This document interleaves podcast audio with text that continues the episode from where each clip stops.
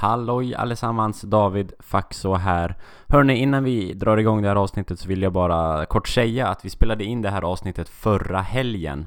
Alltså ganska bra bit innan Maradonas tragiska bortgång. Det är därför vi inte ens nämner honom alls.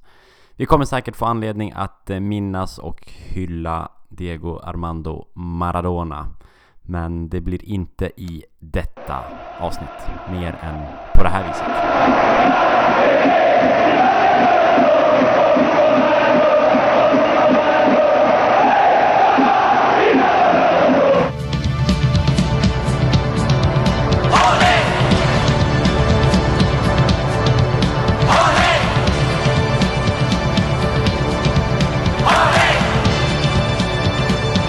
Då säger vi varmt välkomna tillbaka till Fossa degli Alci. Eh, I de här tiderna, just den här veckan, månaden, så då är det tätt mellan avsnitten. Eh, och eh, precis som förra veckan, eller förra avsnittet ska jag säga, så är det ju jag, det är Andreas Persson, nere i, i Lund. Jag vet inte varför jag alltid ska säga att du är i Lund, som att det är helt otroligt att du är i Lund, men det gör jag alltid. Och så är det Christian Dahlström Välkommen tillbaka får jag väl säga. Tack så hemskt mycket.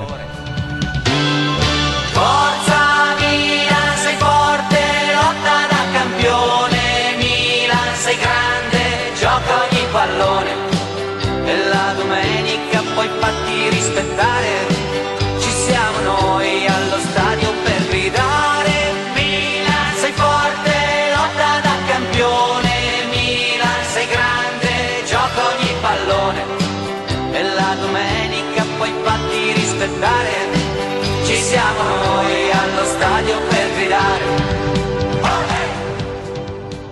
Idag så ska vi eh, prata om vad, Andreas Persson från Lund? Ja, nej, men jag vill ju ha svar på hur våra finanser ser ut och varför vi inte... Jag vill ju som många, som många andra supportrar att vi ska satsa mer. Eh, och eh, då vill jag veta varför vi inte har gjort det. Eh, eller hur ser vårt tänk ut ekonomiskt? Så då tänkte jag att jag ska först prata lite kort om, om våra ägare och det är, kommer att bli väldigt aktuellt efter det här avsnittet så därför kommer jag ta det lite kort eh, och sen ska vi gå in på lite om Milans, eh, kanske Serie A's generellt eh, finanser och om vi begränsas och hur våra begränsningar från Financial Fair Play ser ut. Och då tänker jag mig att vi i slutet av avsnittet har svaret på varför vi inte har köpt en riktigt bra anfallare så vi kan vinna ligan. Eh, och för er som inte hörde senaste avsnittet så gjorde vi en... Eh, eller Christian presenterade sig själv Eh, jag tänker att vill ni höra den längre varianten så får ni ratta in det förra avsnittet helt enkelt av Fossa del Alci. Men eftersom vi pratar så mycket ekonomi Christian så upp, fräscha upp minnet på lyssnarna. Visst var det som så att du är utbildad ekonom? Mm, just det, jag är civilekonom i uh, grunden men uh, jag är inte praktiserande ekonom så att uh, i, i CL-podden exempelvis så är det ju Jesper Strandberg som är, jobbar med finanser som är eh, den verkliga experten. Men eh, eh, lite grann kan jag i alla fall. I det här rummet så är du experten. Du känner dig trygg med det. Okej. Okay. Eh, men vi eh, intromelodi på det och sen börjar Andreas lite kort om ägandeskapet. Ja, Andreas Persson det kom ju lite rubriker på sociala medier, men inte så mycket rubriker. I alla fall inte som har nått gemene Milan, eh, Milan Twitter. Men för den som följer riktigt noggrant så fick man se lite videoklipp och sånt från en italiensk granskning av Milans ägandeskap. Är det där du vill börja? Nej, jag vill sluta där. men, eh, men, det är, okay. men det är anledningen till att jag inte... Alltså våra, äh, våra huvudägare, de som står som våra huvudägare är Elliot Management. Eh, men det är de som har ifrågasatts eh, och det eh, om de är faktiskt är våra huvudägare. Eh, och, och det, ska, det gör att jag inte kommer att prata om dem så himla länge även om de är väldigt intressanta. Eh, för vi vill eh, dels så, så, vet vi inte vad som kommer att släppas. Vi spelar in det här på lördag och på måndag kommer det gå ett program på RAI där de kommer att gå igen, där de kommer att göra avslöjanden. Men så därför börjar jag att prata om Elliot Management. Och det är ju då en hedgefond som ägs av Paul Singer eh, och har funnits över 40 år. Det är så det är väldigt svårt att ha eh, övergripande koll av deras verksamhet. Jag har, eh, har läst på, på massa olika ställen men lättast är om man vill sätta sig in mer än det här är att, att läsa Erik Niva som har skrivit en text om det här på Aftonbladet för ett par år sedan tror jag det är nu. Där det är, som heter Milans ägare rovdjur som inte fruktar någon. Eh, temat är att de eh, då är Eh, de går alltid vinnande ur situationer. De köper företag som går dåligt eller av olika anledningar är, då, eh, är för lågt värderade, nära konkurs eller någonting sånt. Och sen så gör de väldigt stora förändringar som kanske inte företaget själv gillar men som gynnar dem som investerare som gör att företaget blir dyrare. De kanske sparkar hälften av personalen eller vad det kan vara för att effektivisera. Eh, och, och det finns väldigt extrema exempel som, som man kan eh, ta del av eh, om man vill det. Att de har eh, alltså haft med länder att göra. De har köpt obligationer i, i eh, Peru till exempel. Eh, när Peru inte kunde betala tillbaka sina skulder så kan man ju köpa skulder. Det, det kan ju Christian bättre, men man kan ju köpa skulder eh, från företag eller i det här fallet länder. Eh, och, och, det gjorde de. Eh, köpte för 100 miljoner och sen så låter de liksom räntan ticka och sen så är, så är liksom staten till slut skyldiga dem eh, en halv miljard. Och det, det är många sådana här fall. De har även varit inne i Kongo, Brazzaville, de har varit inne i Argentina och de vinner liksom eh, väldigt svåra juridiska fall mot länder. Så att det, det de vinner alltid är temat och de, och de köper, eh, köpte eh, massa företag som, som var illa till och sen så eh, så går de vinnande ur, ur det med en, med en bra investering i slutändan. Och man skulle ju kunna säga att det var så de köpte Milan också. Att de, eh, de gjorde ju det från, tillsammans med Jong Hong Lee som eh, som eh, fick ett väldigt konstigt erbjudande om, om, om att betala först 11% i ränta som är högt och sen så blev den över dubbelt så hög liksom sms-lånränta och sen så till slut så äger man Milan. Så, det var så det funkade förr. Sen har de ändrat sin strategi på, på senare tid lite eh, och eh, anledningen till att jag vill gå igenom det är att eh, jag har frågan, eh, går det åt helvete för Elliot Management ekonomiskt? Är det därför, kan det vara någonting som hindrar dem från att satsa i Milan? Eh, så, så då är väl frågan, är, är det därför? Vi har ju sett eh, ekonomin gå åt helvete på många ställen. Oljan var värdelös ett tag, bokstavligt talat värdelös. Eh, och eh, det är ju många fotbollsklubbar som har fått pengar från den industrin till exempel.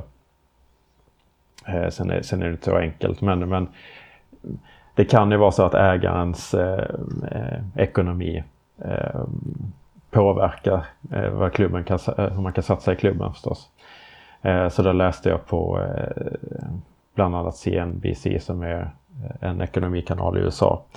Där de rapporterar om att de har en ny strategi och då är det att de har Eh, eh eller jag kan säga, på, på, deras förra strategi så hade de ett kul eh, citat där. Det var en VD som, eh, som skulle göra research för att de, på Elliot Management för att de skulle bli uppköpta av Elliot Management. Och då beskrev den här VDn det som att eh, eh, att göra research var som att eh, Google this thing on your arm and it says you're going to die.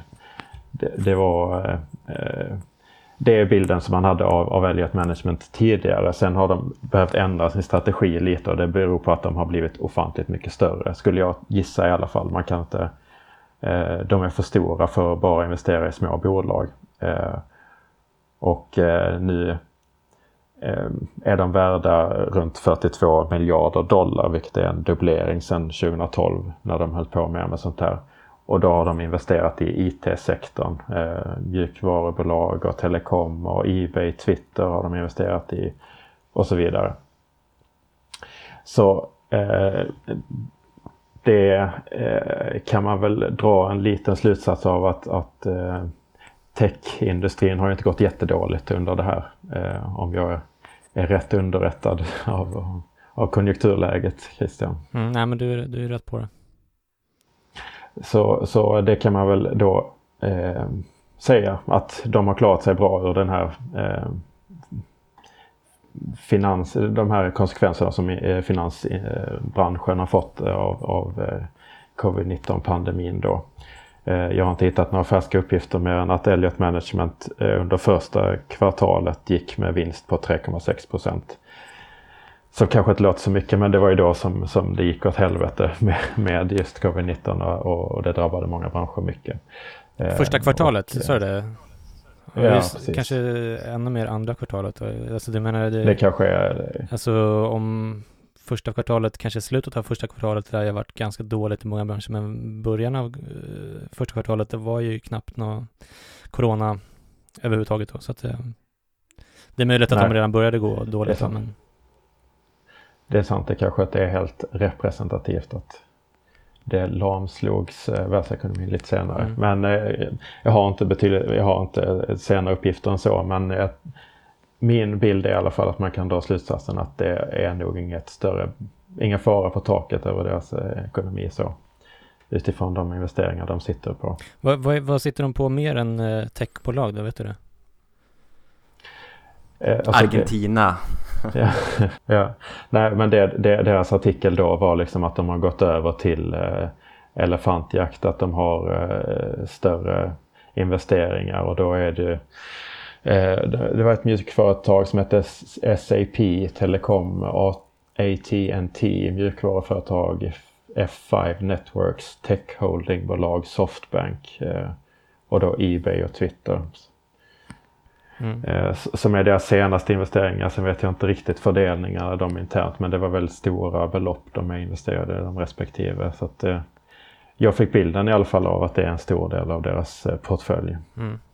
Får jag bara, jag, jag, jag, jag känner att jag kommer inte kunna tillföra jättemycket när det gäller just Elliot-fonden och vad, vad de sysslar med. Eh, vilket ju kanske till mitt försvar då är lite grann i, i uh, ligger i naturen med, med hedgefonder och sådär, att de inte de eftersträvar inte full transparens liksom. Men eh, jag tänker till exempel när den här um, Erik Niva-artikeln, som jag har för mig att det var, var det inte Bränning som skrev den, eller skrev han en liknande? Ja, strunt samma, men, men jag, vet, jag vet att det var, det var, det fanns sådana artiklar när de köpte klubben och sådär och, och um, bara liksom Eh, det, det, alltså, eh, vad, vad, vad, tror folk att en hedgefond håller på med liksom? Om inte gå in i företag och effektivisera, förädla, sälja vidare. Alltså jag menar, eh, det, det, liksom, det, det är inte, det är ingen social verksamhet de håller på med och det kan man ju tycka vad, vad man vill om. Alltså jag menar, jag, jag skulle inte vilja jobba för en hedgefond sådär, men, men just att måla ut eh, Elliot som någon slags eh, liksom satan i finansvärlden eh, Alltså hedgefonder är ju liksom eh, finansiella opportunister per definition. Det är, det, det är deras, liksom, det är det de ska hålla på med. sen så, ja det, det är möjligt att de har gjort det på ett särskilt liksom eh, eh, hårt sätt med att gå in i liksom länders ekonomi och, men, men jag menar det är liksom, det är inte, det är inte de som har skapat det systemet utan de söker efter ekonomiska möjligheter där det finns, precis som alla andra hedgefondbolag i, i världen.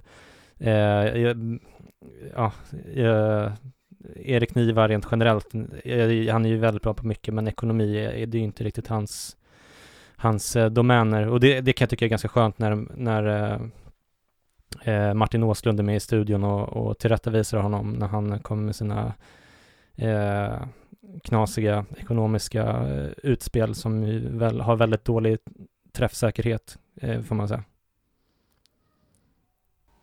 Nej, men det är väldigt intressant eh, och att nyansera det så åtminstone. Man kan ju, kan ju tänka att de kanske inte är de som, som är mest schyssta. Eh, men, men det, det, det ligger väldigt mycket i det du säger att det är så. Det är så man bör jobba men eh, men det, det, har varit en hel del konflikter. Men för oss, det, för vår del kan det vara positivt. För vi såg ju vad deras jurister gick in och gjorde i, i diskussionerna med Uefa. Eh, mm, jag menar vi... precis, så eh, bara i oktober 2019 så drog de in 325 miljoner euro i Milan eh, rakt in i, i klubben liksom.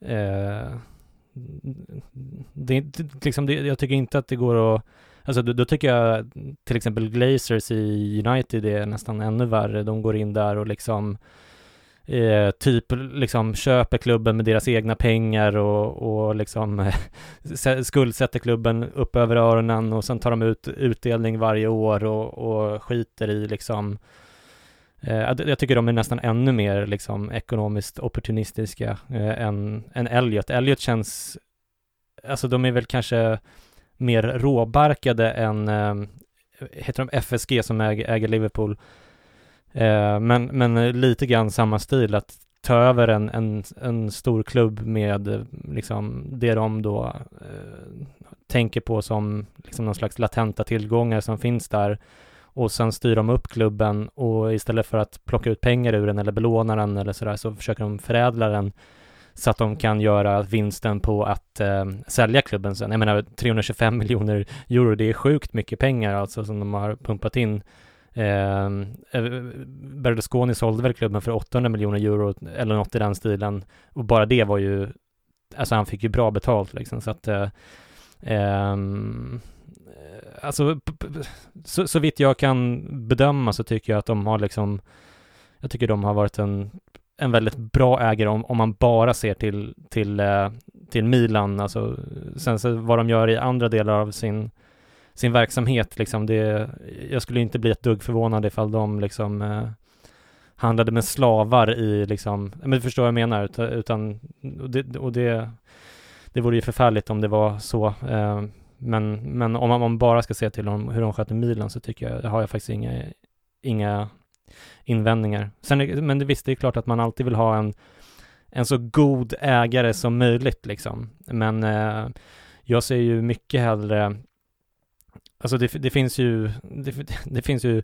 i huvudsak kanske tre typer av ägare, liksom där den ena är eh, som Elliot eller FSG eller som är liksom ekonomiska opportunister eller ja, företagare, eller man ska säga. Sen finns det de som är politiskt motiverade som eh, PSG eller Manchester City eller Berlusconi tidigare i eh, Milan. Och sen finns det liksom Moratti-typen som är ganska ovanlig men som är liksom die hard fan och, och liksom eh, ja, som, som kör, som använder sina pengar som han tjänar i det fallet på olja för att han för att han var en lika stor fan av klubben som, som deras värsta supportrar liksom. Eh, och sen så finns det väl kanske några, några andra underkategorier här, men, men eh, på det stora hela så är det väl ungefär så det ser ut och, och då kan jag tycka att då har jag hellre, det är klart att Moratti-typen det är ju det är den man vill ha liksom, men, men eh, det är ju extremt ovanligt eh, och om jag får välja mellan politiska och ekonomiska drivkrafter så, så väljer jag ekonomiska alla dagar i veckan. Ja, nej, det är jätteintressant utspel och det, eh, det, det är en annan diskussion vad det gör för Milan tänker jag. Eh, eh, eh, men det kan vara intressant att ha den här bakgrunden ändå vad de har sysslat med tidigare. Men jag håller helt med dig om att såklart om att det är en väldigt bra ägare för Milan ur ett ekonomiskt perspektiv. Och, men sen det, det, du, det du pratar om med, med den här ägarsituationen och alltså det är väldigt eh, oklart med vem som äger och hela den här Jong Hong Lee-grejen och Alltså, det känns, det, det är bara, det osar ju ekonomisk brottslighet eh, lång väg liksom och, och, det, det gillar man ju inte. Sen så vet inte jag om det liksom är, om det är, alltså om Jong Hong Lee, Elliot och Berlusconi är de tre spelarna där och sen finns det säkert fler så, så alltså jag har, alltså att, att Berlusconi sysslar med ekonomisk brottslighet, det är ju liksom eh, eh, belagt sedan länge liksom och Jong Hong Lee Eh, det finns ju ingenting som talar för att han inte är en riktig skojare liksom. Eh, och, och sen om Elliot var, är en lika stor skojare i den affären, ja, det, det, kan ju verkligen inte uteslutas, men, bara utan att ha mer information så, så, så känns det ju som att det främst är de två första som, eh, alltså att jag, jag skulle gissa att Elliot såg snarare en, en, eh, eh ja, men en, en möjlighet här liksom med en, med en eh, skrupelfri eh, kinesisk eh, finansman som, som eh, gamblade liksom. Bara... Nej men jag, jag, tänkte på det, alltså det som kommer upp nu, granskningen. Och du sa väl du innan vi började spela in, men det är väl något italiensk motsvarighet till typ Uppdrag granskning eller något eh, i den ja. stilen. Ja, ja, eh, så, så, som går på, på RAI nu på måndag vad det verkar. Eh, det ska väl också sägas att Milan väl i officiella kanaler har gått ut och förnekat de uppgifter som har kommit ut initialt. Man har gått ut och bekräftat att Elliot Management äger 96% av Milan och de sista fyra är väl eh, på andra, eh, uppdelat på mindre parter. Så, så Milan har ju redan agerat, om man får säga så, i sina officiella kanaler utåt. Sen lär det väl bli mer efter att det längre programmet släpps. Eh, så det blir intressant att följa vad som händer här efter måndag. Precis, det, jag tror det heter Report det här, eh, det här programmet då på RAI som är eh, Italiens motsvarighet till, till SVT då som Eh, vi har bara sett, eller man har bara fått se en kort trailer på det här och jag kan inte italienska tillräckligt bra för de här ekonomiska termerna som det pratas om. Men, men det huvudsakliga som de tar upp på den här trailern då är att, att eh, Elliot Management inte är majoritetsägare, vilket de då utger sig för att vara. Det är de som kontrollerar och har, eh, säger har eh, har 96 procent då. Eh, utan det här ska vara två ljusskygga bolag i Luxemburg. Eh, där det finns två ägare som heter Gianluca Davanzo och Salvatore Cerchioni. Återkommande i det de säger i, i trailern verkar vara att det är väldigt svårt att veta var olika pengar kommer ifrån och det, det är misstänkt pengatvätt eh, och lite sånt där det har fått väldigt liten spridning än så länge tycker jag som vi varit inne på. Jag tror att det här kommer att explodera innan det här avsnittet släpps kanske. Eh, för att det, är, det känns som väldigt, eh, väldigt en väldigt tuff sak att säga helt enkelt. Eh, men, men som vi säger också att Elliot Management har planerat och väntas gå ut med, med en dementi direkt när det här programmet sänds. Eh, det skulle ha sänts i måndags men det är uppskjutet till då måndag som kommer. Eh, varför det nu har blivit uppskjutet.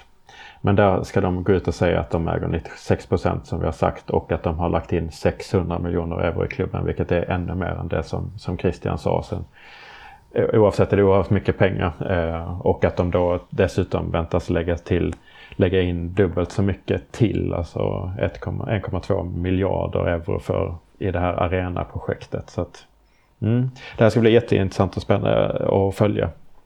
Eh, men det är i korta drag vad ägandesituation. Vad, vad de här ljusskygga ägarna då, vad, vad har de vad har de gjort fel, för, för fel så att säga? Alltså vad är, vad är, varför är de ljusskygga och varför är de eh, negativa eller? var väl typ så att de, eh, alltså jag har ju också sett Uppdrag granskning på verksamhet som jag känner till och jag kan säga att det är tillspetsat. Det kan mycket väl vara så där också men där är det, jag har bara sett någon minut av det här eh, som de har visat i den här trailern då. Då är det liksom knackar på på bolag och så vet man inte var de är, att det, Eh, vem som sitter där och sen så är det något Ja, det, det, det finns liksom väldigt lite, man vet inte eh, vad de sysslar med.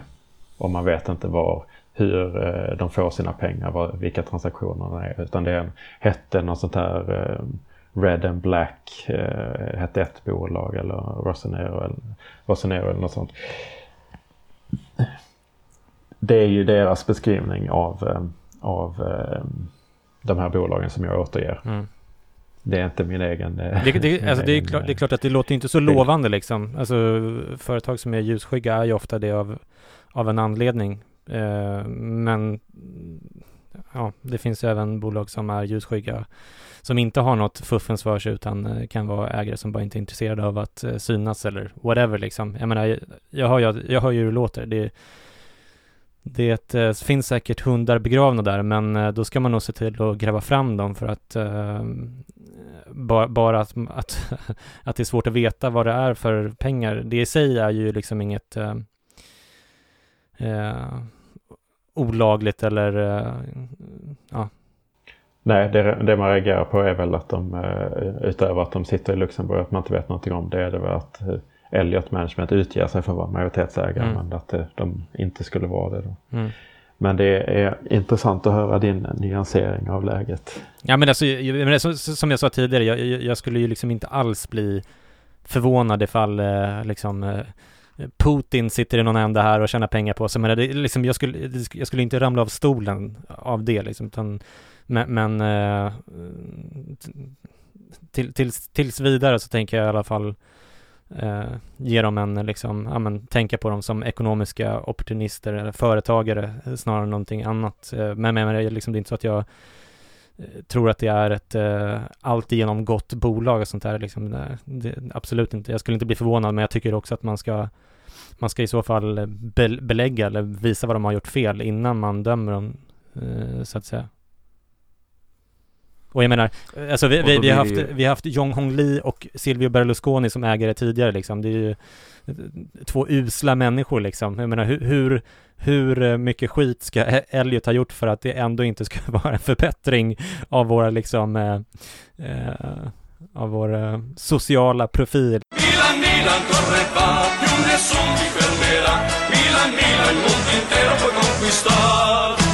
Rubriken på det här ämnet vi ska prata om nu är Milans finanser kontra Serie A's finanser. Eh, den rubriken har, det är väl du som har skrivit den Andreas, eh, men det är ju som du sa, var det, det var väl förra avsnittet, eh, även om det var nyss när vi spelade in så får du gärna upprepa lite hur du tänker innan vi spelar in Christian här kring det vi ska prata om. Äh, men jag, jag, för mig är den här rubriken väldigt flytande men det är för att få en bild av hur, hur läget ser ut i Milan rent ekonomiskt, hur läget ser ut i Serie A ekonomiskt, om det är hur ehm, det kan vara mycket. Eh, vi, vi ser lite var, var det hamnar. Det kan, bero, kan vara hur coronan, eh, coronapandemin påverkar och så vidare. Eh, Mm. Jag, jag har ju pratat med Christian, eller vi för ju diskussioner eh, jämt och ständigt och eh, han har ju en del intressanta uppgifter. Så då får jag nästan be om hjälp. Vilken ända ska vi börja här? Eh, liksom, det är ett väldigt brett anslag Christian. Mm.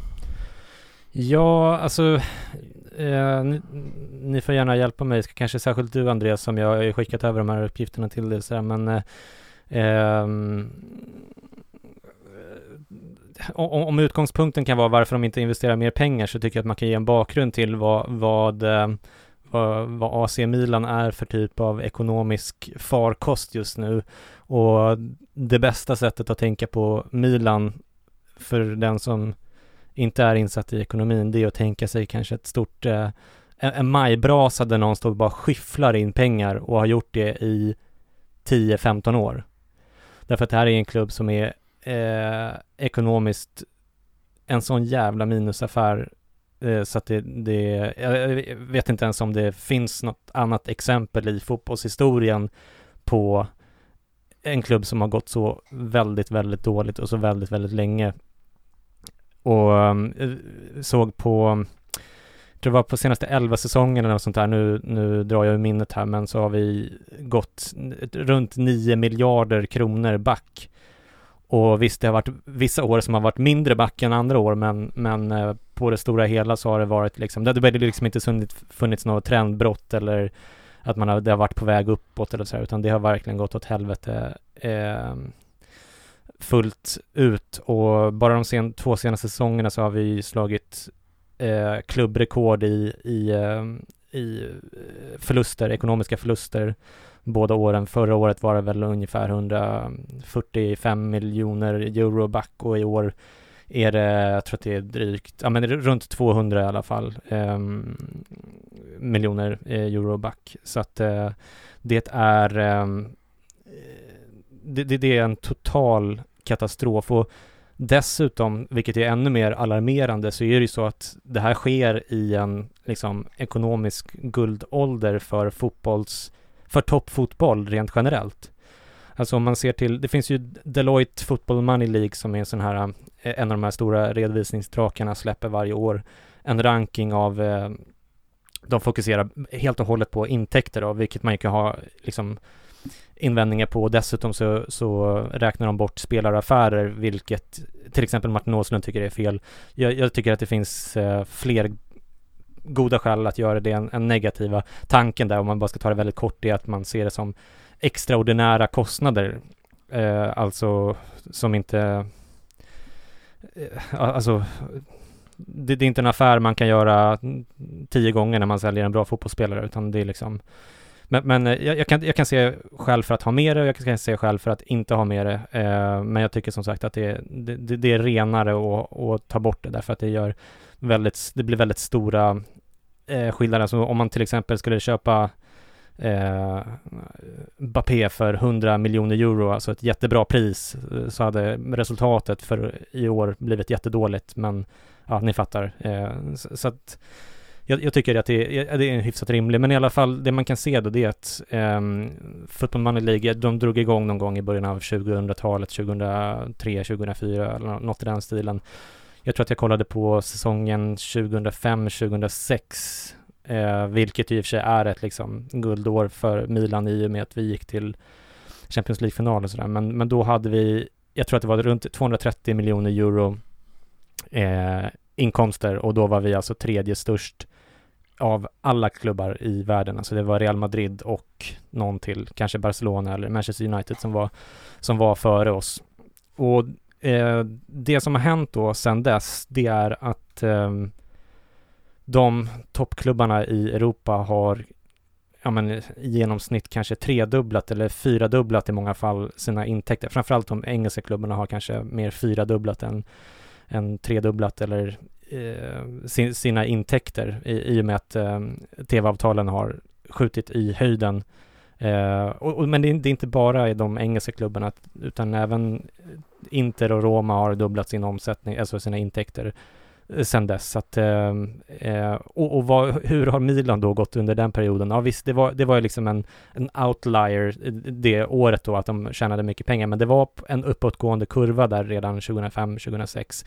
Men de, de hade alltså intäkter på runt 230 miljoner euro i den eh, fotbollsekonomin som var mycket, mycket sämre än den är nu och det senaste resultatet, eller senaste intäkterna vi haft nu, visst, visserligen påverkat naturligtvis av coronan, men det var ändå 170 miljoner euro eller något i den stilen. Så vi har alltså minskat våra intäkter under en period då det i princip har varit omöjligt att inte öka sina intäkter. Bara som en, som en bild av hur, hur sjukt dåligt Milan har gått. Det är alltså en, en misskötsel av klubben som är av eh, liksom stratosfäriska mått. Det, det, går knappt att ta in hur dåligt man har skött det här. Ja, det, det är ja, dunderintressant och, och då börjar jag fundera på eh, vad... Alltså om man börjar fokusera på intäkterna enbart. Eh, vad är din spontana analys till det? Liksom, var kommer de stora intäkterna ifrån eh, in i Milan? Eh, är det tv-avtalen mm. eller vad är det, den ungefär pengen? Eh, så här, nu drar jag också bara ur minnet, men ungefär 100 miljoner euro av de här 170, det är TV, tv-pengar. Eh, sen är det väl kanske 50 som är kommersiella och 20 som är eh, matchdagsintäkter. Och bara på ett ungefär, det, det är säkert inte he, helt och hållet eh, eh, rätt, men ungefär i, i någonting i den stilen. Och ehm, och, och liksom ska man jämföra då med, med till exempel Barcelona som har intäkter på nästan 900 miljoner euro. Ja, ungefär eh, lika mycket på de tre olika, så 200-300 miljoner euro per, alltså kommersiella matchdagsintäkter och eh, broadcasting, mer säkert på broadcasting, alltså tv-intäkter, men alltså det, det är liksom, det är på sådana Eh, enormt eh, mycket större nivåer. Nu är ju Barcelona är ju liksom i ekonomisk kris och har ju liksom misskötts på en massa andra sätt, vilket främst har att göra med att de har den högsta lönebudgeten av alla idrottsklubbar i alla sporter i hela världen. Så att där har vi ju liksom kanske deras största problem. Men, men på intäktssidan kan ingen, kan ingen hävda att inte de har eh, dragit nytta av den nya liksom ekonomin, Men, men eh, främst i Milans fall så det där har gått åt skogen, det är ju alltså tv-intäkterna och det är ju mycket kopplat till Champions League. Alltså om man ska eh, eh, förenkla det här lite grann, men inte så mycket, så är det Champions League. Det är hela svaret på, på alla våra ekonomiska frågor och det är inte bara för att jag representerar CL-podden här, utan det, det, är liksom, det är där pengarna kännas. Alltså visst, vi skulle ju kunna vara en, vi skulle kunna bli eh, Sassuolo liksom, eller, eh, ja men, eh, ni förstår, en, eh, Fiorentina.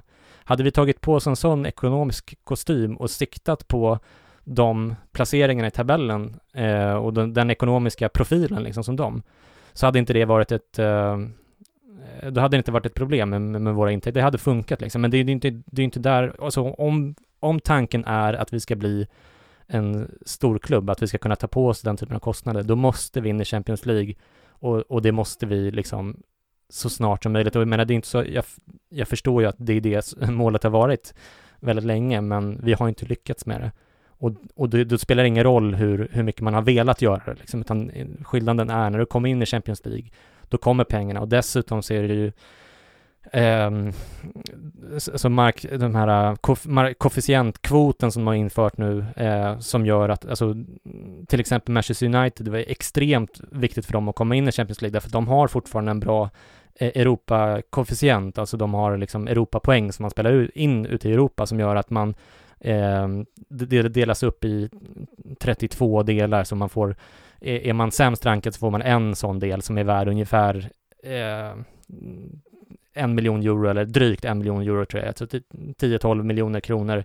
Och sen så om man är bäst då så får man 32 eller om det kanske är typ 34 men, men nej, 32 är det, men jag tror att det är 34 miljoner euro och det, och det i det här fallet då är det Real Madrid som så får så mycket pengar eh, i koefficientkvoten så att säga. Så det är ju liksom, ja men 300-400 miljoner kronor och, och där ligger, om vi tar United som exempel, de ligger någonstans, ja men fortfarande rätt bra. De vann Europa League för ett par år sedan, de har varit med, de kom till åttondel mot Sevilla för inte så länge sedan, eller om det var kvarten till och med. Ni förstår vad jag menar. Så att liksom, eh, man måste komma in där och man måste vara där eh, konsekvent säsong efter säsong Alltså om, om man missar en gång, det, det må vara hänt liksom, men om man ska ha den här ekonomiska kostymen, då, då måste man vara där. Och det är lite grann samma sak i, i Serie A också.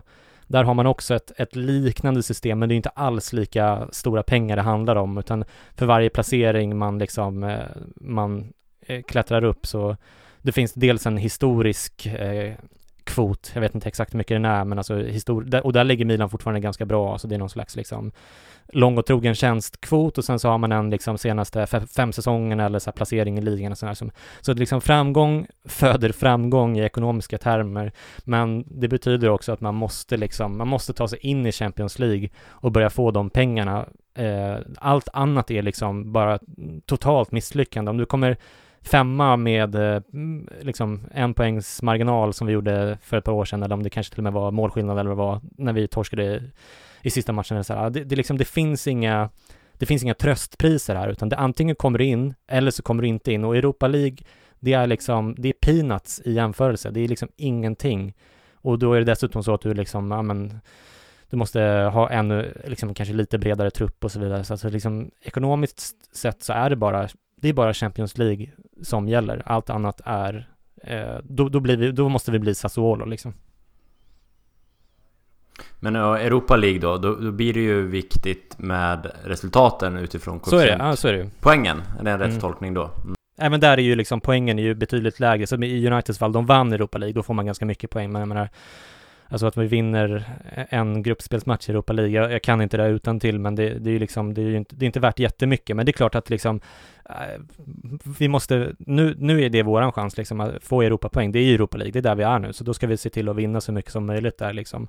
Men, men äh, the end game måste vara att komma in i Champions League, för det är då vi får äh, liksom ut, alltså det, då, vi, då, det är då vi kan börja liksom ta vara på de här Europapoängen som vi eventuellt då spelar in i år liksom. Eh, men att Milan typ går till kvartsfinal och blir utslagna av Porto som kommer trea i någon Champions League-grupp. Det ger inte så jävla mycket i, i det långa loppet. Alltså det, det, nej, men det, det, det, är klart. Utan resultatmässigt så ska man komma riktigt långt och sen såklart in i Ja, det, typ så. Sen så är det ju kanske liksom, det, det kan ju vara värt ganska mycket ändå. Alltså i den här rankingen då, säg att liksom Karabach kommer in i, i Champions League nästa år. Ja, då kanske det räcker med ganska lite Europapoäng för att komma före dem och, och, liksom, och få en till koefficient eh, pott då liksom. Så att eh, det, det, kan, det kan vara värt eh, att det, det, kan vara på marginalen att man når två, tre, fyra platser upp i den här koefficientpotten och då blir det ganska mycket pengar. Alltså fyra sådana koefficient eh, steg upp, då är det ja men kanske 50 miljoner kronor. Det, det är liksom inte, det, det, är inte, det är ganska mycket pengar liksom. Men, men på sikt så är det ju som sagt att man måste börja prestera bättre än så. Och, och, och som återigen då, det, Förutsatt att vi vill ha den ekonomiska kostymen som vi har på oss just nu, för den är gigantisk alltså när vi ser till våra lönekostnader och sånt där liksom. Det, det, det, det är ju där, det är där pengarna sticker för Milan. Och så har det varit jättelänge. Det, det, det är ju liksom en eh, kultur som nästan hänger kvar sedan Berlusconi när man hade liksom Massimo Oddo på typ 5 miljoner euro om året eh, mm, som knappt spelade och som var liksom i det fallet så var det väl kanske eh, lite så sentimentalitet och hans politiska liksom eh, eh poänger han ville ha snarare än någonting annat liksom. Men jag tycker, eh, jag tycker att det är eh,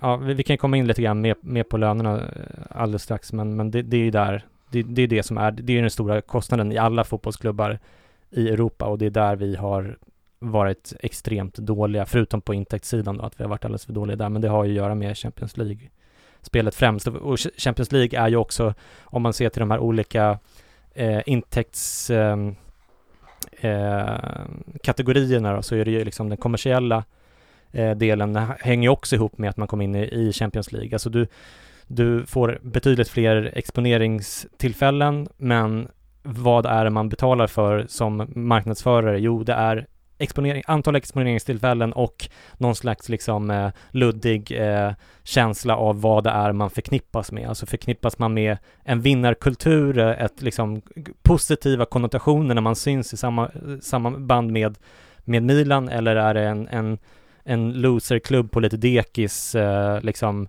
Det, det, återigen om man ska ta som exempel Manchester United liksom.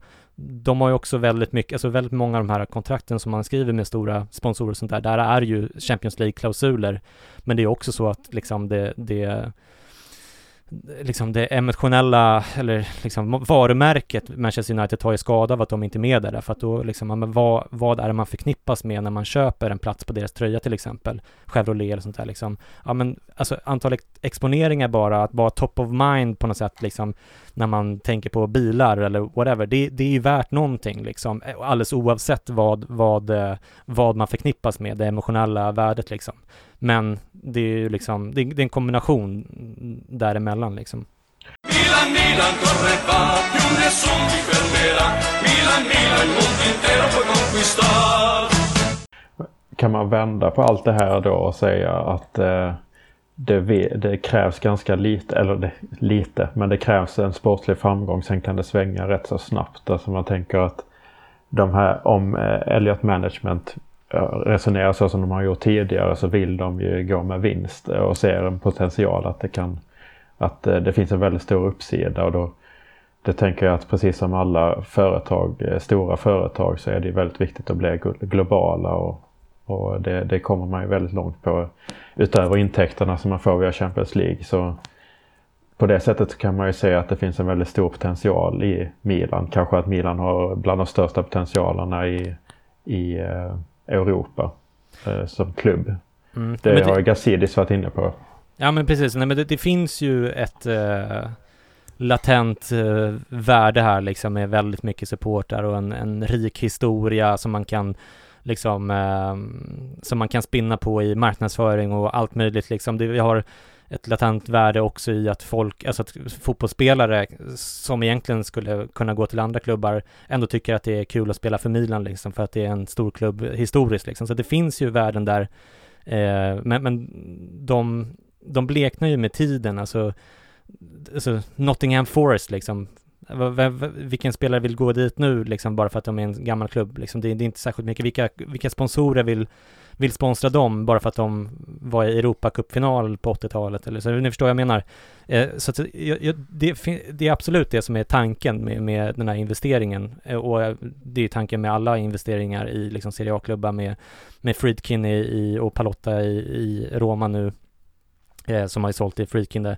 Eh, så, så, att du är helt rätt på det där, men, men det finns en annan del av det här också som jag som alltså ett, ett eh, specifikt italienskt problem här också som, som gör att det inte är, alltså Champions League, det är the endgame, det är dit vi måste nå, det, det är lösningen på de ekonomiska problemen, men det finns också alltså, ska man säga, strukturella problem i Italien som, som eh, man måste ta tag i också, som är, eh, som liksom är en del av förklaringen till att liksom ja men West Ham United tjänar mycket mer pengar än, än, eh, än Milan just nu och ligger på topp, eller 18 plats på Deloitte Football Money League. Alltså Premier League och alltså det, det, det är en så mycket bättre produkt på många sätt. Alltså jag personligen föredrar ju Serie A tio gånger av tio, men ni förstår vad jag menar. Alltså det, jag, jag minns jag hörde någon intervju med någon person som jobbade med eh, tv-rättigheter och sånt där som, som, som pratade om att liksom Serie av vilka, vilken, hur mycket de har hamnat på efterkälken i i allt möjligt, alltså tv-produktion, alltså de här omkringprogrammen som man får med som broadcaster när man köper in de här rättigheterna, men också sådana grejer som nu när Media Pro tog över Serie A-kontraktet så hade de ju liksom viten för eh, tomma platser på, i, alltså på, på läktarna, på eh, alltså att gräsmattan inte är i rätt grön färg och sånt där. Och jag menar, det där är ju sånt som eh, Erik Niva-personer går igång på och tycker att ah, men det är så himla fotbolls, eh, fotbollsmördare eller whatever liksom. Men, men det, liksom, det, är sånt, det är sånt som säljer produkten fotboll till en bred bred eh, publik. Så att jag menar att ha de här stora liksom kråkslotten som, som vissa, eller rätt många Serie A-klubbar har. Eh, alltså jag menar, ni och jag kan tycka det är jävligt eh, liksom romantiskt och, och, kanske inte ha så mycket emot det ändå. Även om jag också kanske tycker att det är lite trist liksom när San Siro står halvtomt och sånt där liksom. Det påverkar ju även eh, min upplevelse, även fast jag är liksom eh, Milan intresserad på en på en patologisk nivå liksom, så, så kan till och med jag tycka att, ja men, det hade varit, jag hade, liksom, även sannolikheten för att jag slår igång en, en Milan-match blir högre ifall platserna är fulla, om ni förstår vad jag menar. Så jag tror att det är sådana saker, jag tror också att det är, vi, vi pratade i förra avsnittet om eh, Lotito och hans uttalanden om eh, kvinnors eh, könsorgan och sånt där. Det är, inte, det är inte toppen när du som eh, liksom internationellt varumärke ska sponsra Lazio, att de har liksom ja men, sexistiska uttalanden från deras klubbägare.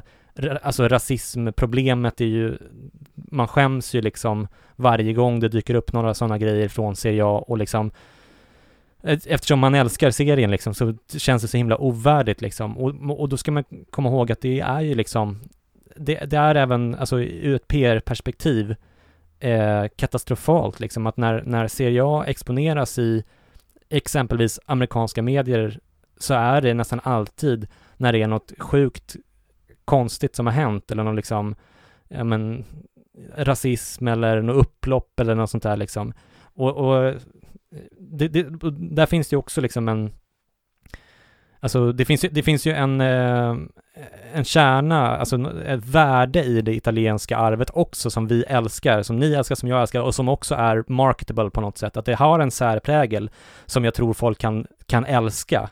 Men man måste bli av med de här värsta avarterna. Man måste liksom styra upp det lite grann, till exempel att men, den här traditionen med att italienska supportrar eh, går upp, de, om de köper platser närmast eh, liksom, eh, eh, planen så, så går de upp tio platser för att det finns platser lediga där och sen så ser det helt tomt ut nere vid, vid planen. Alltså jag förstår ju varför de gör det och jag kan tycka att det är liksom lite charmigt liksom, men eh, tyvärr så, så måste man göra någonting åt det därför att annars så kommer Premier League bara köra ifrån ännu mer och då kommer vi inte få se liksom Milan och, och liksom de klubbarna som vi älskar i, i Italien kunna hänga med i, i racet mot främst kanske Premier League men även eh, La Liga tycker jag och Bundesliga tycker jag också är liksom betydligt mer eh, professionella och liksom eh, aptitliga ur ett ekonomiskt marknadsperspektiv, om ni förstår vad jag menar. Det blir ju en oromantisk, eh, oromantisk eh, bild där, jag, men, men jag tror tyvärr att man måste, man måste ta den i beaktande. Absolut, och man har ju pratat om potential i italienska klubbar väldigt länge. Det finns ju en anledning till att det inte har exploderat på, på lång tid. Eh, mm. Så är det ju. Sen kan man ju tycka vad man vill och jag hoppas som det i alla fall så som du är lite inne på att man kan eh, kan kapitalisera på att uh, man är en mer passionerad produkt. Det skulle mm. man ju kunna. Absolut. Man skulle förhoppningsvis Absolut. kunna gå den vägen när, när alla blir trötta på uh, den produkt som Mm, nej, men, jag, du, du är helt rätt på det. Jag, jag, alltså, det, liksom, det, det, är en jävla liksom, balansgång där kan man säga. Men jag menar, titta på Liverpool till exempel. Alltså, jag var på Anfield för förra säsongen och kollade på dem i Champions League mot eh, Napoli tror jag för övrigt. Eh, eh, och, och liksom, det är en jävla genuin upplevelse att gå på Anfield också med alla pubbar omkring där och liksom det är, eh, det är bra drag på läktarna, allt det där som man älskar. Men det spårar liksom inte ur, det, det, liksom, det är ändå lite, ja men det, det är mer uppstyrt och liksom eh, det är inga löparbanor kring, kring liksom planerna. Ni, alltså, jag, jag minns när, eh, när jag var nere i Rom för, jag tror det var 2013, och så skulle jag köpa biljetter till Lazio, ja, eh, Odinese tror jag det var. Och jag och eh, Jesper då som är med i Selpodden också, vi fick liksom åka ut till någon så här eh, Laziale shop i någon dassig förort för att liksom få loss de här biljetterna. Det var liksom helt otroligt analogt och eh, omodernt. Jag vet att det där har blivit lite bättre, eller ganska mycket bättre, när, till exempel med Milan-biljetter som man kan köpa online. Det är väl lite grann Bar Barbara Berlusconis förtjänst, eh, tror jag, men eh, rent generellt att man måste liksom, det där är liksom hygienfaktorer, man måste lösa de grejerna. Eh, även om jag kan tycka att det är charmigt att åka ut till någon dassig förort och köpa biljetter så, så liksom det, tyvärr det håller liksom inte riktigt i, om man nu vill vara en del av den liksom, europeiska toppfotbollen, det är ju inte alls säkert om man vill det liksom, men, men jag vill ju det och, och då, då måste man förändra sig. Det som är intressant, om jag får reflektera lite på det, så är ju att de italienska toppklubbarna går ju ganska tydligt åt rätt håll om vi kommer till att städa upp, professionalisera, digitalisera. Ser vi Milan, inte Juventus. Milan släppte en ny app. Jag vet att Milan har anställt flera stycken nya på nyckelpositioner. Som också så här, syns och hörs lite i sociala medier med nya marknadschefer och nya eh, sociala medieansvariga och sådana grejer och man sätter en digital profil och en grafisk profil. Så, så toppklubbarna går ju åt rätt håll eh, relativt snabbt ändå, även om det finns mycket att göra. Men min reflektion är ju att utifrån det du säger att hela ligan behöver ju följa med. Så dels behöver man ju peka tydligare uppifrån.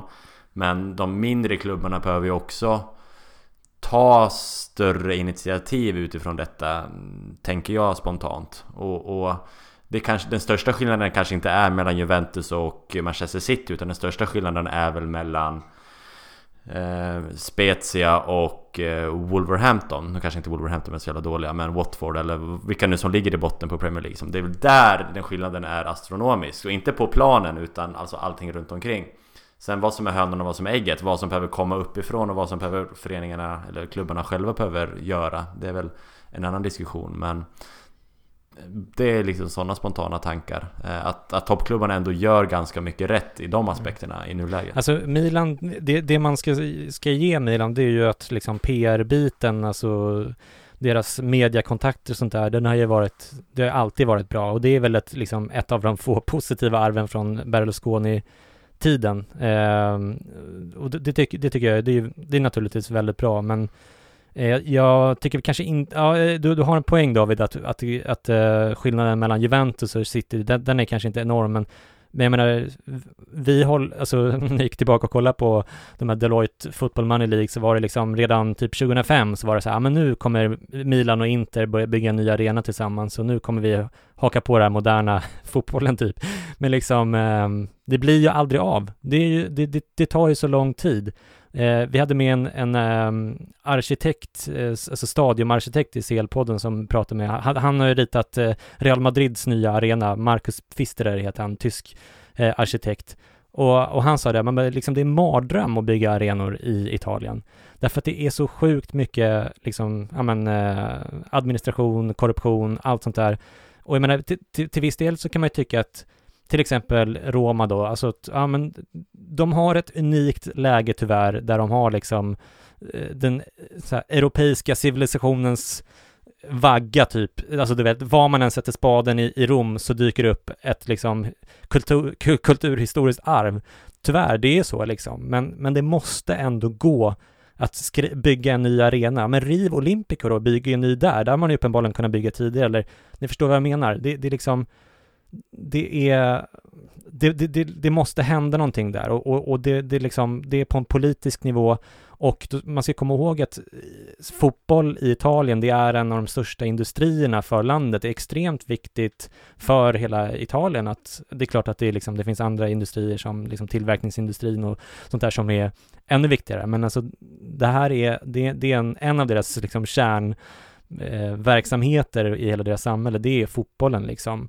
Alltså, och då tänker jag inte bara på, på själva liksom, eh, klubbarna, så, utan all omkringverksamhet, all journalistik, alla försäljare utanför arenorna. Alltså, det finns ju så många människor, alltså eh, turistbranschen eh, liksom, branschen har ju extremt mycket eh, att tjäna på att eh, fotbollen i Serie A och Serie B och sådär fungerar. Så att eh, det, det, det, måste, det måste liksom till en förändring. Jag tror att det liksom för, för, för landet skulle också på något sätt. Det är ju verkligen inte bara i Rom det är svårt att bygga en arena utan det är nej, överallt. Nej. Och det är mm. väldigt mycket politiskt kopplat. Det är min bild också som du säger att kommunerna äger arenorna och de har ju ett intresse av att, av att de ska användas. Ehm, det är väldigt, en väldigt bra affär för dem. Jag, jag, jag funderar lite på eh, spel och, och, och det vi har pratat om nu är som du också har sagt att eh, det är ju under förutsättning att man vill hänga med i den absoluta toppen i Europa. Eh, för mig är inte de här förändringarna värt det, men det är ju upp till, till alla. Liksom. Men det är det som kommer krävas.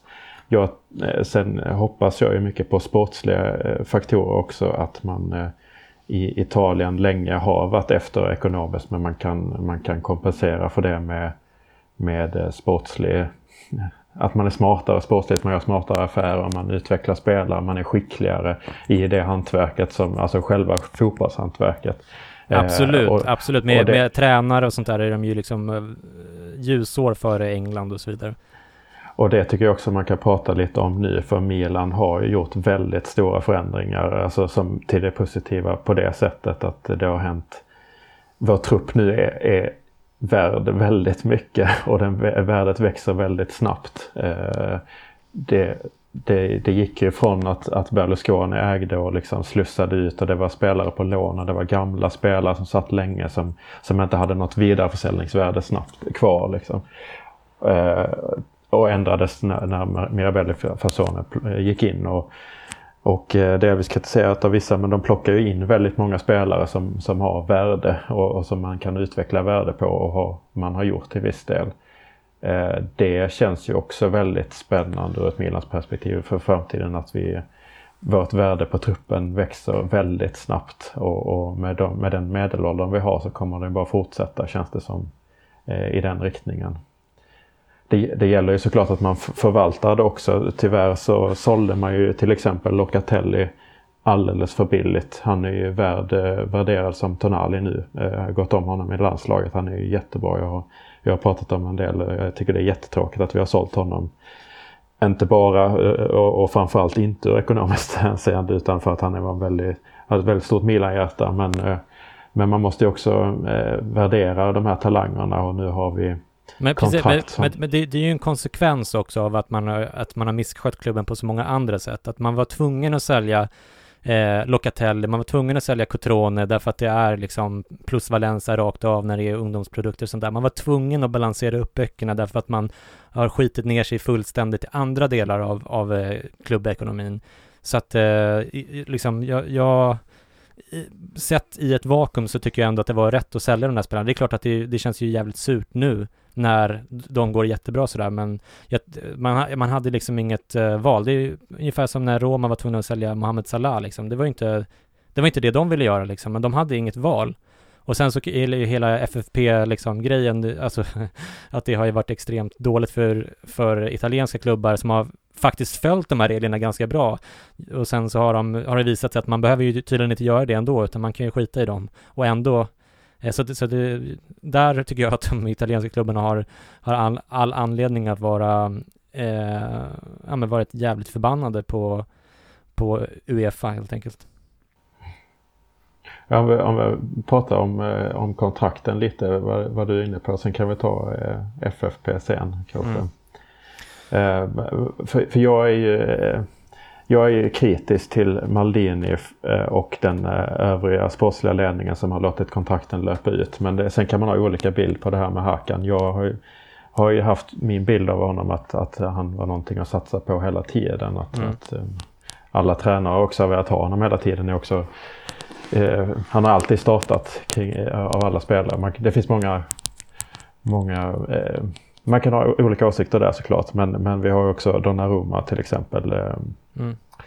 Man har ju satt sig i en situation där man förhandlar om löner, är min bild. Och lönen jämförs med alternativen man kan få när man går som, som bossman. Och de alternativen är ju väldigt bra ofta. Man får ju ofta högre lön. Mm. Så det, så det tycker jag är, är tråkigt. Eh, eh, jag, jag, kan ju också bara skjuta in det här med att Zlatan, man pratar om eh, förlängning på Zlatan väldigt tidigt. Mm. Det är kanske inte alla som är med på den men det, det finns ju en lag i, i, Italien som han har gått slått igenom mm. för ett år sedan eller sådär. Som innebär att man får kraftiga skattereduktioner mm. om man kommer från utlandet eller om man är italienare som har bott i utlandet eh, i minst två år. Mm. Eh, om man då går tillbaks till Italien och stannar i minst två år så kommer man få väldigt kraftiga skatteregler. Det heter eh, decreto crescita på mm. Italien. Mm. Men det motsvarar typ som, som de hade i Spanien eh, med Galacticos där, Beckham-lagen. Att man vill få in eh, kompetens till, till landet helt enkelt. Eh, och det var ju så till exempel som Inter eh, det inte utnyttjade när de plockade hem Eriksen. Det var precis då när det hade klubbat, eh, klubbat igenom. Antonio Conte är ju också ett väldigt bra exempel. Är det det? Mm. Kommer inte han tidigare? Eh, nej, jag är ganska, ganska, säker på att han fick, eh, att Decreto Criscite var en av anledningarna till att han kunde få 12 miljoner eh, euro.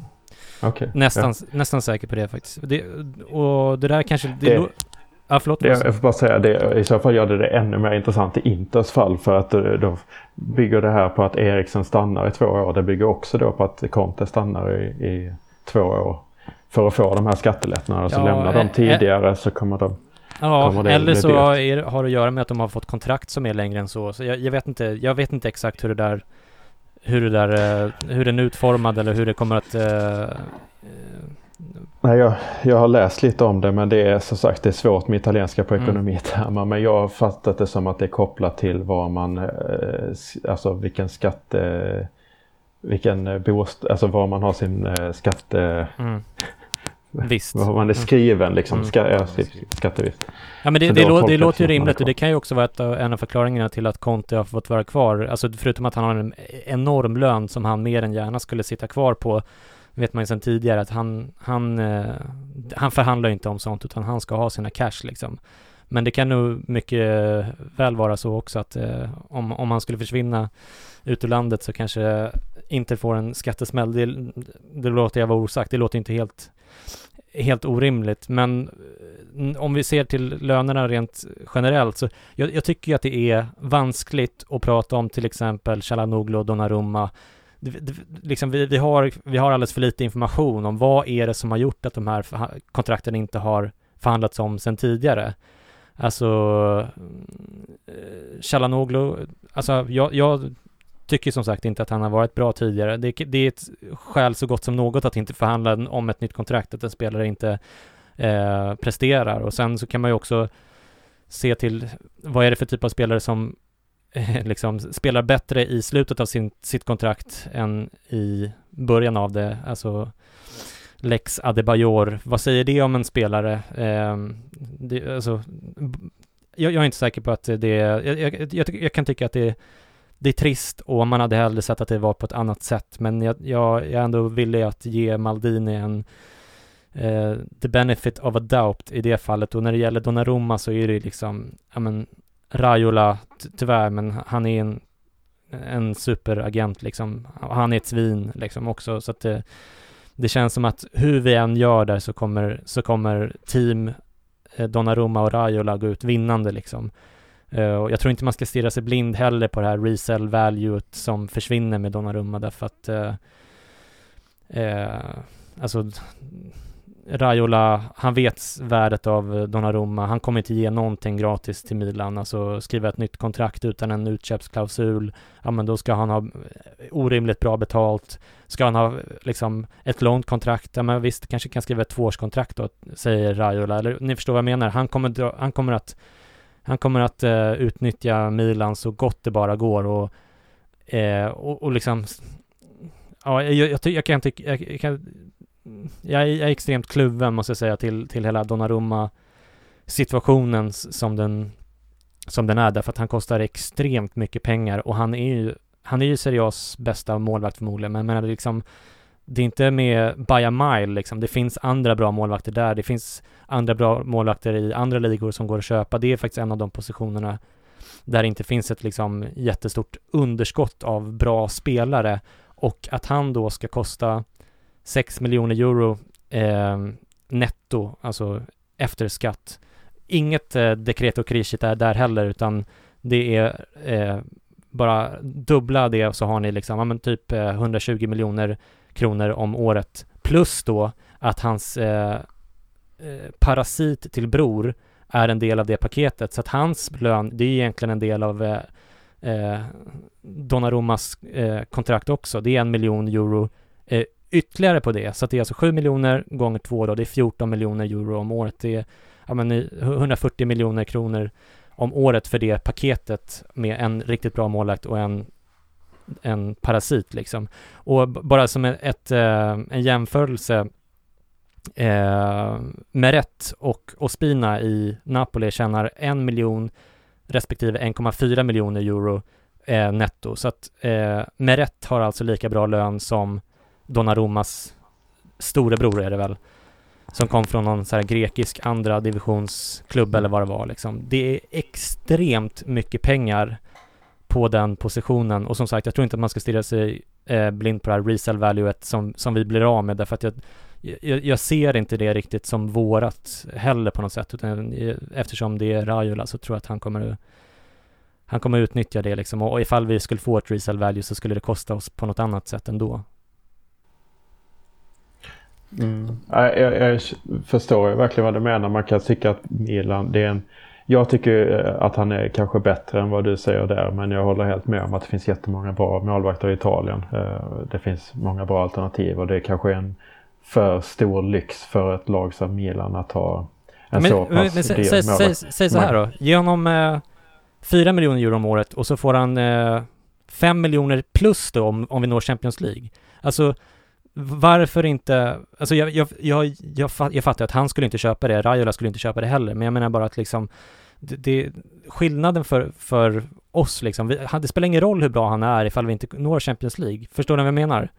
Och, och, han, kan, han, kan ju inte, han kan ju inte ta sig Champions League själv, men, men det är ändå liksom, jag tycker att det är en, en, en osund ekonomisk modell att ge någon betalt som att vi var en klubb vi inte är och, och att det inte liksom är tydligare bundet till, till hur, hur för, för det, det är en lagsport i slutändan liksom. Det är inte en individuell sport. Det är bara så det är.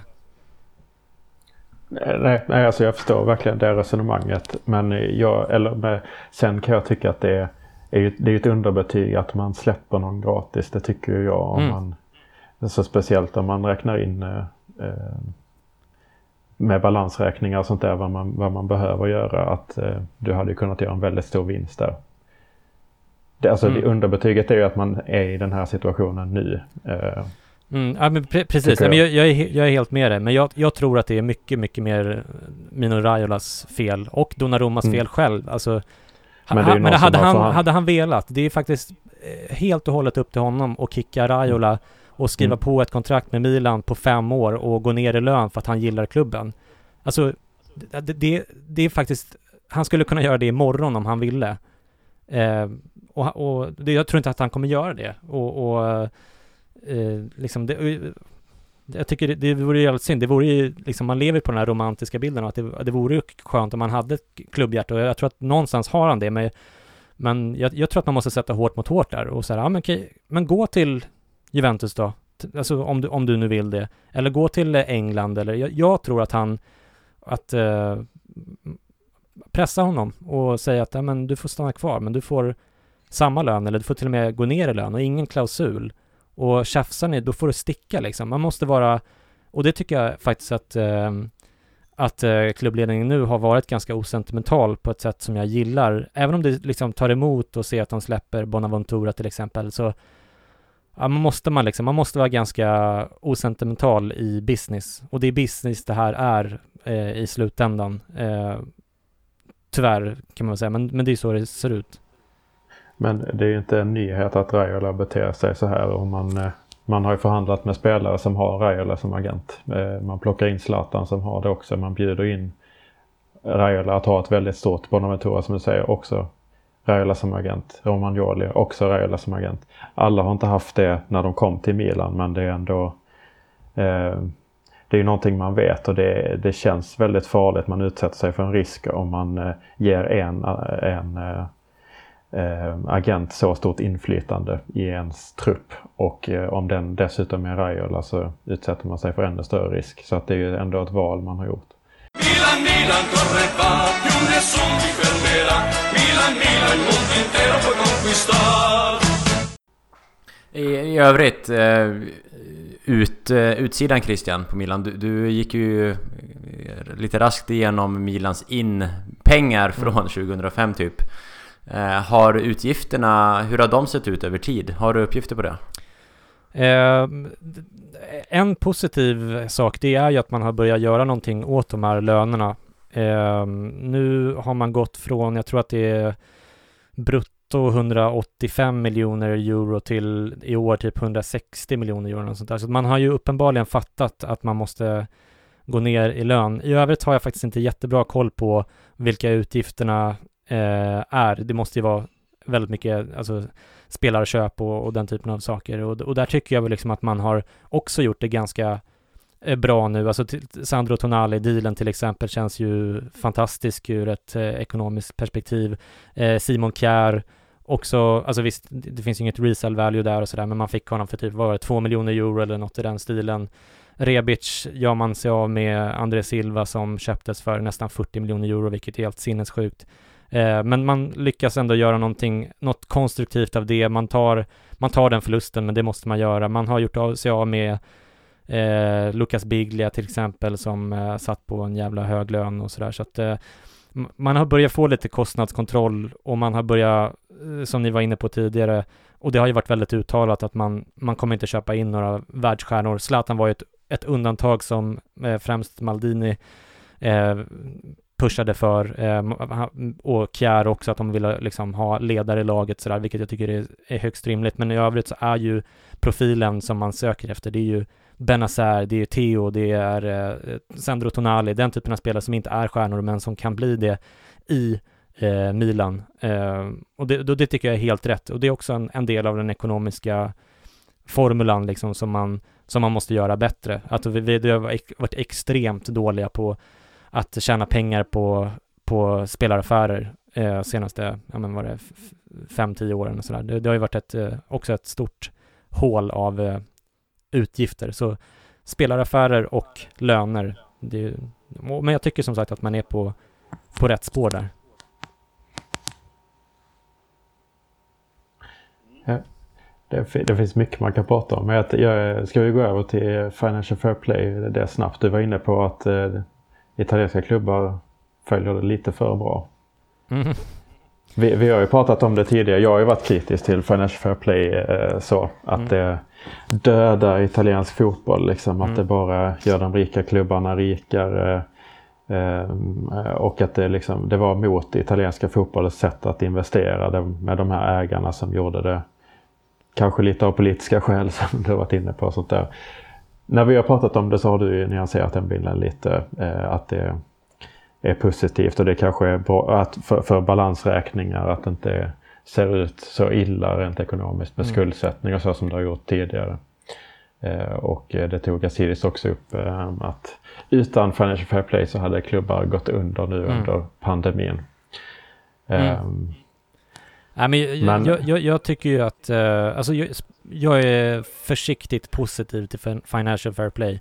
Alltså om man ser till vilka incitamenten var för att införa det så, alltså det här med att liksom uh, uh, freda de, de uh, stora klubbarna och sådär från konkurrens och sådär, det var helt säkert en av drivkrafterna när man förde in det, men det var inte bara det, utan det här är ett regelverk som har tagits fram i samarbete med bland annat EU, vilket många inte känner till, men som en av de, en annan drivkraft som var väldigt stor, det var ju det att det gick åt skogen för så många fotbollsklubbar ute i Europa och eh, inte minst i Spanien, eh, men även i Italien. Alltså det, det, det sköttes så otroligt dåligt och det var ju väldigt skadligt för alla möjliga intressenter i det här. Jag menar, vem vill investera i en klubb som kan gå omkull när som helst? Alltså vem vill sponsra en klubb som du är inte är säker på att de, det är liksom, de här exponeringarna du köper kommer att eh, liksom finnas där eftersom de kanske går omkull.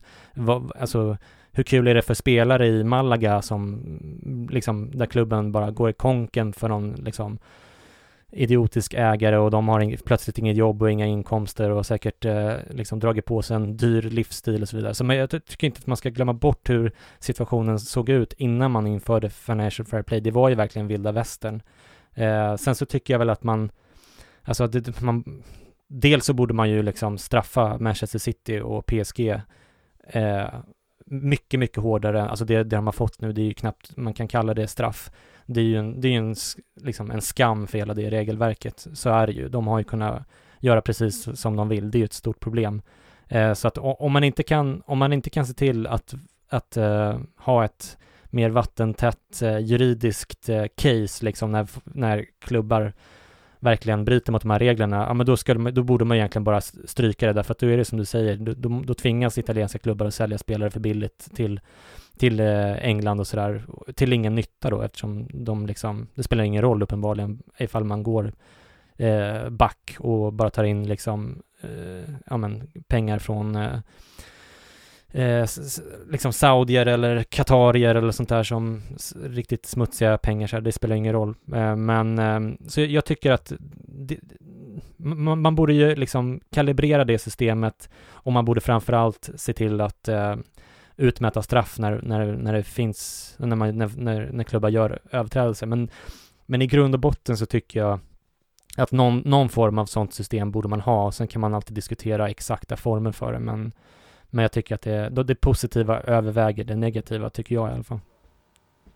Men vad händer med det nu under, under pandemin? För att eh, det, eh, för om man jämför med eh, Chelsea till exempel så har de ju tagit den chansen som jag efterfrågat att Milan kanske kunde göra och där har, om jag har fått uppfattningen rätt, eller fattat det rätt så har eh, Abramovic som jag mycket guld som mm. har gått väldigt bra det här, det här året. Att hans, eh, hans ekonomi ser bra ut men eh, de har ju verkligen gått loss. Sen har de ju haft lite, eh, de har inte kunnat värva tidigare men funkar det liksom ur ett Ja, ur nej, ett, men de, de, de är, de är ganska lugna ur ett FFP-perspektiv. Vi pratade om det där i podden för, i CL-podden för ett tag sedan. Jag, nu minns jag inte exakt hur det såg ut, men alltså man, liksom, om man ser till deras eh, spelaraffärer och sånt där så är det liksom, det är ju otroligt mycket mer välskött än, än uh, Milan till exempel. Man sålde Morata till exempel till Atletico för typ uh, nästan 60 miljoner euro eller sånt där. Man har gjort en del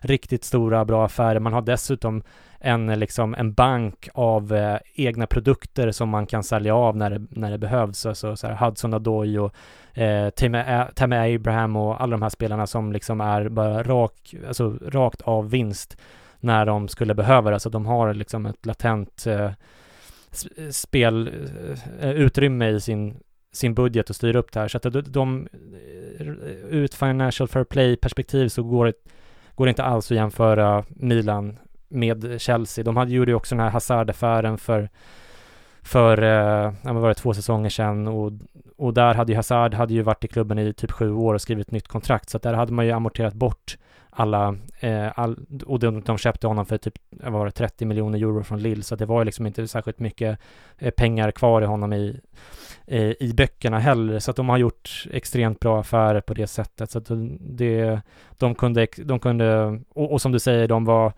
de hade varit avstängda från att köpa spelare i, ja, varit ett vinter och ett sommarfönster.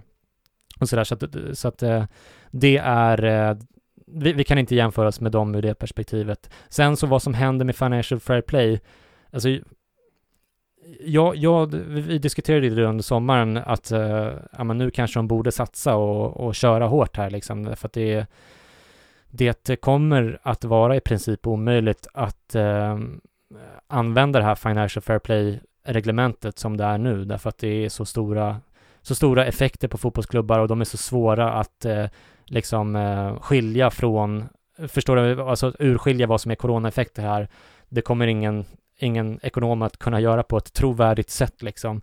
Eh, man har ju redan gjort förändringar, att man ska liksom, man bortser från det här året och så ska man slå ihop det här året med nästa år på något sätt. Jag, jag har inte riktigt fattat exakt vad grejen är där, men, men eh, ur det perspektivet så, så, så, tror jag att det var en bra chans den här sommaren att bara ösa på, för att jag tror att det var, alltså dels med Manchester City-domen där som gör ju i någon slags prejudikat som gör det jävligt svårt för Uefa. De måste ju göra om systemet liksom, uppenbarligen.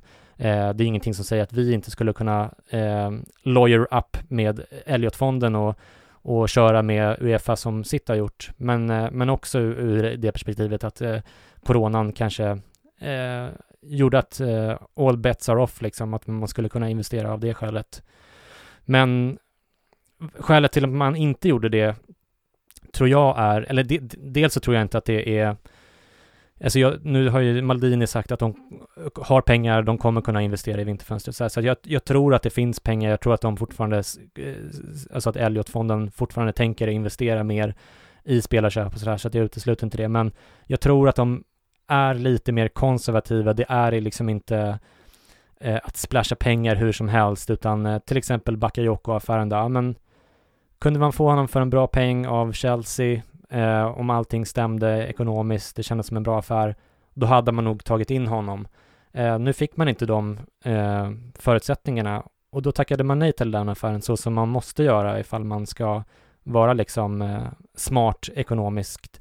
Eh, så gick han till Napoli istället då, eh, visserligen, men det var väl på ett, eh, ett, ett torrt lån, eh, som man, dry loan, om jag, om jag har fattat saken rätt. Eh, så att de fick ju ingen utköpsklausul på honom där, så de kommer inte, alltså de är ju utelämnade helt och hållet till Marina Granovskajas eh, goda vilja sen ifall han gör succé där. Så att eh, jag, jag, jag, tror, jag tror att man är liksom eh, försiktiga generaler, eh, men att eh, Mm, men att pengarna finns där, att man kommer att investera.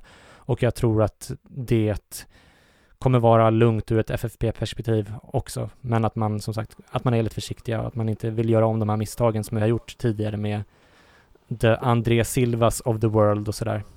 Och det tycker jag är positivt. Okej. Okay. Ja men då är vi. Ja men det är ju lite pudens kärna ja, som du skulle säga. Eh, men om man då, för man då utesluter FFP, men då är det att man är att man eh, vill vara säker. För, för, för, utifrån det jag läser om, eller det vi har pratat om tidigare, om hur deras eh, eh organisationer funkar tidigare, den här hedgefonden. Eh, alltså om man är en riskkapitalist det finns det är ju ett jävla läge och uppsidan som vi har pratat om med Champions League är så pass stor. För mig är det så liten skillnad som behövs. Visst, alla supportrar skriker efter nyförvärv så jag är ju bara en, en av dem. Liksom. Men, eh, men jag tycker att just den här chansen när ingen annan värvar att då plocka in en anfallare specifikt som jag var ute efter men det, det, det hade kunnat vara spets på någon position. Eh, hade gjort sannolikheten till att nå Champions League och till och med slåss om ligan titeln så pass mycket högre. Jag fattar inte riktigt varför man inte tar den risken utifrån det vi har pratat om nu under det här långa, avslut, äh, långa jag, avsnittet. Jag, jag, tror, jag tror inte att det var ett, ett självklart beslut för dem att inte göra det, utan jag tror att mm. det här var helt säkert någonting de diskuterade ungefär de här termerna under, under sommaren. Men det, det fanns ändå som sagt förklaringar, tror jag. Dels så tror jag att de tycker att de har investerat ganska mycket pengar i truppen redan som det är. De köpte Sandro Tonale till exempel. Det är liksom, det, visst, det var inte jätte, jättemycket pengar, men det är ändå en ganska substantiell affär. De eh, per, alltså, köpte väl Rebic till slut där, eller bytte med med Anders Silva och så här. Så jag, jag, tror att de ändå, att, det, att de ändå tycker att de har gjort investeringar, de har gjort investeringar tidigare och sådär. Så att, eh, eh, och så tror jag, så det tror jag att det är det ena. Eh, och det andra tror jag att det är att de fortfarande är de, de tänker investera men kanske ja, när, efter läge, alltså när det dyker upp bra affärer, så att de, att de väger in det ganska, eh, ganska mycket. Eh, men sen så tror jag också att de var, alltså coronaläget även för dem, eh, alltså allting var ju liksom, det var ju ett slags undantagstillstånd hela sommaren ekonomiskt. Man visste ju liksom ingenting. Det var extremt svårt att förutsäga Alltså, ja men, finns Champions League kvar nästa år? Nej men du vet, alltså, lite om man ska dra det till sin extrem liksom. Det, vad, vad, hur, hur kommer det här att påverka eh, ekonomin? Hur kommer det här påverka andra klubbar i Serie A? Kommer vi ens kunna spela klart säsongen liksom? Alltså, om man ska ta på sig, eh, värva loss på, i sommaren, då måste, alltså, jag, jag, jag tror att de var jävligt, eh, att det var jävligt darrigt liksom även hos dem. Att det här är en, en situation som ingen har varit i tidigare, inte ens de här äh, slipade hedgefond äh, liksom, direktörerna i Elliot-fonden visste ju exakt vad de kunde förvänta sig. Nej, för det är lite det jag eh, landar i också, är det att deras bild är att ja men Serie A kanske inte finns kvar, kanske inte så, men alltså att alltså att vi kommer inte se de här spelarvärdena i framtiden. Att det var en osäkerhet på det att kanske Alltså världens dyraste spelare i framtiden kostar 10 miljoner euro istället. Att det kan vara, att det kan vara, alltså för intäkterna försvinner alltså det finns, är, då är frågan om det är att det var så pass osäkert. Och då är det kanske det som är svaret då, att man inte väljer att, att gasa i en sån här situation som, som man kanske hade gjort i, Ofta kan det vara det, kanske ekonomiskt i alla fall min bild, att, att det kan vara bra att gasa när, när eh, saker och ting ser billigt ut. Mm. Och det finns högre risk. Ja men alltså det, det, fanns ett, ett eh, läge att utnyttja här med klubbar, alltså till exempel lite mindre italienska klubbar som, skulle, alltså som man vet skulle få det extremt svettigt. Alltså det fanns säkert bra affärer och även alltså men eh, liksom Barcelona till exempel, nu vet jag inte, kan jag inte komma på någon spelare därifrån som vi skulle kunna köpa som känns rimlig, men ni förstår vad jag menar. Det fanns möjligheter att göra riktigt bra affärer här därför att det fanns klubbar som satt ännu mer i skiten än oss och som liksom eh, inte har den typen av ägare som vi trots allt har som har en massa pengar. Så att jag, jag tror absolut att det fanns eh, läge att göra eh, extremt bra fynd. Eh, ehm, men och, och, det, och det, det, kan, det kan gräma mig lite grann att det fanns säkert bra affärer att göra där, men, men jag kan ändå som sagt även här ge dem the benefit of a doubt därför att eh, det, det var väldigt osäkert alltihopa så att eh, jag är inte säker på att det var ett dåligt beslut eh, och jag tycker ändå att de, alltså Sandro Tonali eh, köpet tycker jag är så pass stort och viktigt så att eh, jag tycker ändå att det var en, en, en bra sommar, även om mycket vill ha mer såklart. Och, och det fanns, som du säger, också en, en möjlighet här att, att äh, säkra äh, Champions League. Och, och, de är ju inte och ska ju inte vara inne och peta på sporten så, så de får ju ha förtroende för vår sportsliga ledning, tänker jag. Mm. Alright, ett matigt eh, avsnitt, ett dubbelavsnitt har vi nu spelat in. Ni har lyssnat på det med några dagars mellanrum kanske. Eh, så Christian Dahlström, jag vill säga ett jättetack för att du har avvarat två och en halv timme här eh, inspelningstid eh, från din familj in, eh, in tryckt under en trapp i ditt hem. Mm. Det, ser, det känns spontant som att det kan vara varmt där det står just nu. Det börjar bli varmt att... nu, senaste kvarten sådär, men annars har det varit ganska överkomligt mm. faktiskt. Ja. Syrefattigt kanske också. Så du får gå ut och, och andas lite tycker jag. Mm. Jättetack för att du ville vara med. Eh, Jag tycker att det här har varit ett väldigt bra och intressant avsnitt. Jag har inte sagt så mycket, speciellt inte här i slutet. Och det är för att ett, jag är inte så insatt i ekonomi och, men jag känner mig väldigt eh, upplyst och, och kunnigare och skarpare. Jag hoppas att många och tror att många lyssnare tycker och tänker samma sak. Så jättetack för dina inspel här idag. Ja men det nöjet var helt och hållet på min sida. Det, sånt här älskar jag att prata om så att eh, nästa gång ni är sugna på att prata ekonomi i förhållande till Milan så, så ställer jag upp eh, utan problem. Det är otroligt kul. Känns tryggt, känns tryggt. Andreas, har du något klokt avslutande ord? Eh, nej, det har jag inte utan jag är väl nöjd med, med den slutsats vi kom till på den fråga jag vill ha svar på. Att varför resonerar man som man gjorde på, i transfermarknaden och hur ser vår ekonomi ut? Det har varit eh, väldigt intressant. Då tar jag det formella. Eh, följ oss på Fosse Deli Alci på Twitter eller oss två som personer. Och Christian, om man vill komma i kontakt med dig, hur gör man eh, lämpligast då? Ja, det är Twitter också. C underscore Dahlström. CL-podden finns där också så det är bara in och följa och, och surra med mig där. Swishen finns till Andreas, ny mikrofon eh, kommer inom kort. Vågar vi lova nu. Eh, på återhörande. hejdå. Ciao!